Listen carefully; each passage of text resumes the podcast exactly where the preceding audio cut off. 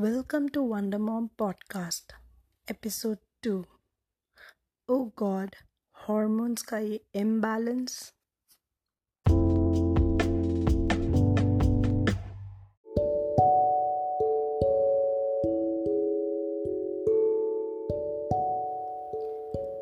Doctor ने confirm कर दिया था ब्लड टेस्ट की रिपोर्ट्स के बाद कि प्रेगनेंसी ही है अब मेरी तो सिट्टी पिट्टी गुल थी घर में सबको बताया, सब खुश भी थे। पर एक बहुत बड़ी समस्या ये आ गई कि मेरी डॉक्टर ने मुझे बेड से उठने से भी मना कर दिया। I mean complete bed rest वो भी थ्री मंथ्स के लिए?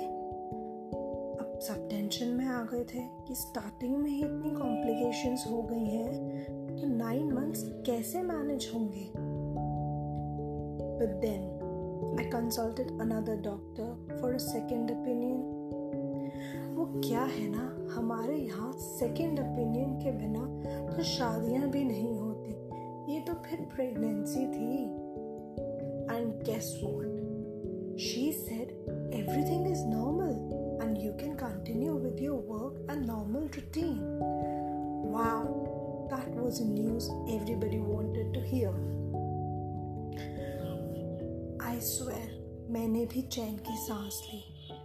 बट फ़र्स्ट प्रेगनेंसी थी और घर वाले डरे भी हुए थे।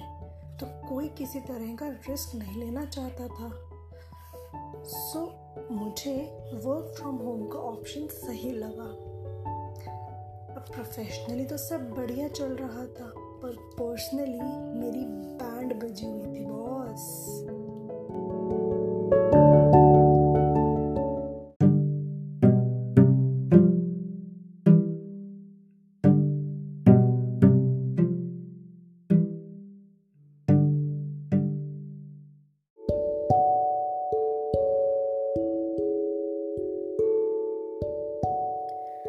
सब कहते थे फ़र्स्ट ट्राइमेस्टर में नोजिया होता है वॉमिटिंग्स होती हैं, पर मेरे साथ ऐसा कुछ नहीं था।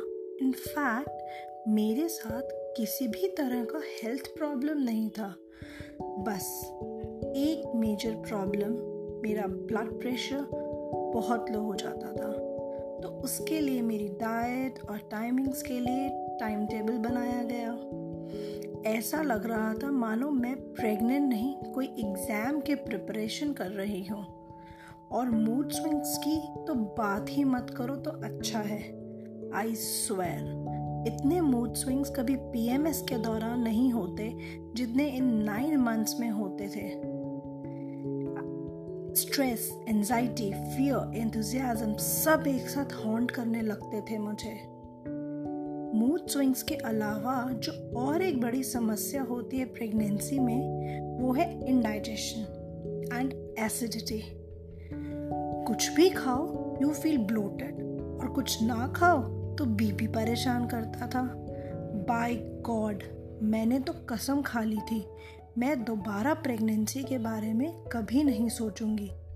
मेरी दुनिया हिला डाली थी इस एक प्रेगनेंसी ने।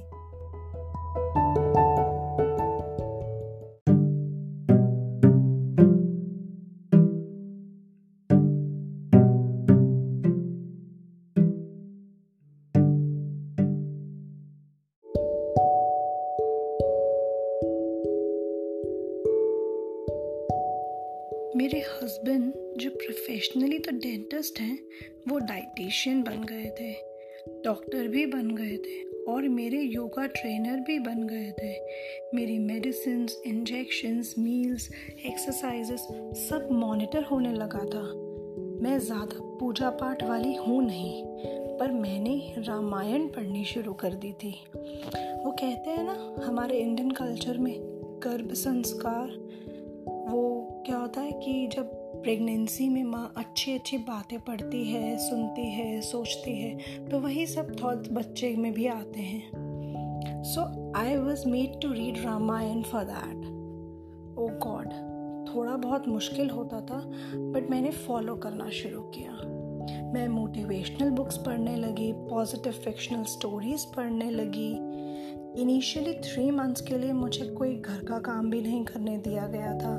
सो so, मैंने अपने आप को बुक्स में और स्टोरीज़ में और एजुकेशनल स्टफ़ में बिज़ी कर लिया था। क्या करती? वरना खाली बैठी बोर होती। और वो कहते हैं ना खाली दिमाग शैतान का घर होता है। मैं वो सिचुएशन भी नहीं चाहती थी।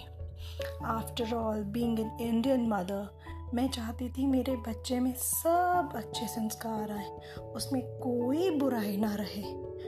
दुनिया का कोई भी खोट, कपट, द्वेष उसको छू तक ना पाए। पर मैं भूल गई थी कि ऐसा तो पॉसिबल ही नहीं है। आफ्टर ऑल हम अगर इंडियन फैमिलीज़ हैं तो हमारे यहाँ पॉलिटिक्स भेदभाव, हमारी सोसाइटी में हेट्रेड ये सब तो नॉर्मल बातें हैं आजकल की दुनिया में राइट फिर भी मेरी पूरी कोशिश रही कि मैं अपने बच्चे को अच्छे संस्कार दूँ।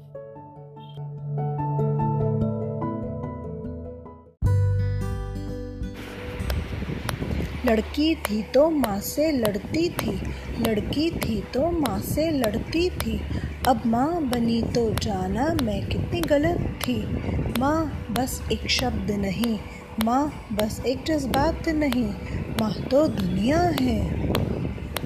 माँ से ही तो दुनिया है। जीवन देती है, माँ साँसें देती है। माँ माँ माँ, ओ माँ ओ माँ माँ माँ, ओ माँ ओ माँ, उफ। उफ, माँ बनना है कितना मुश्किल, उफ उफ, माँ बनना है कितना मुश्किल। सुन लो तुम भी अब सब, मेरी ये दासता। ले चलूँ अपने सफ़र के, मैं कारवां।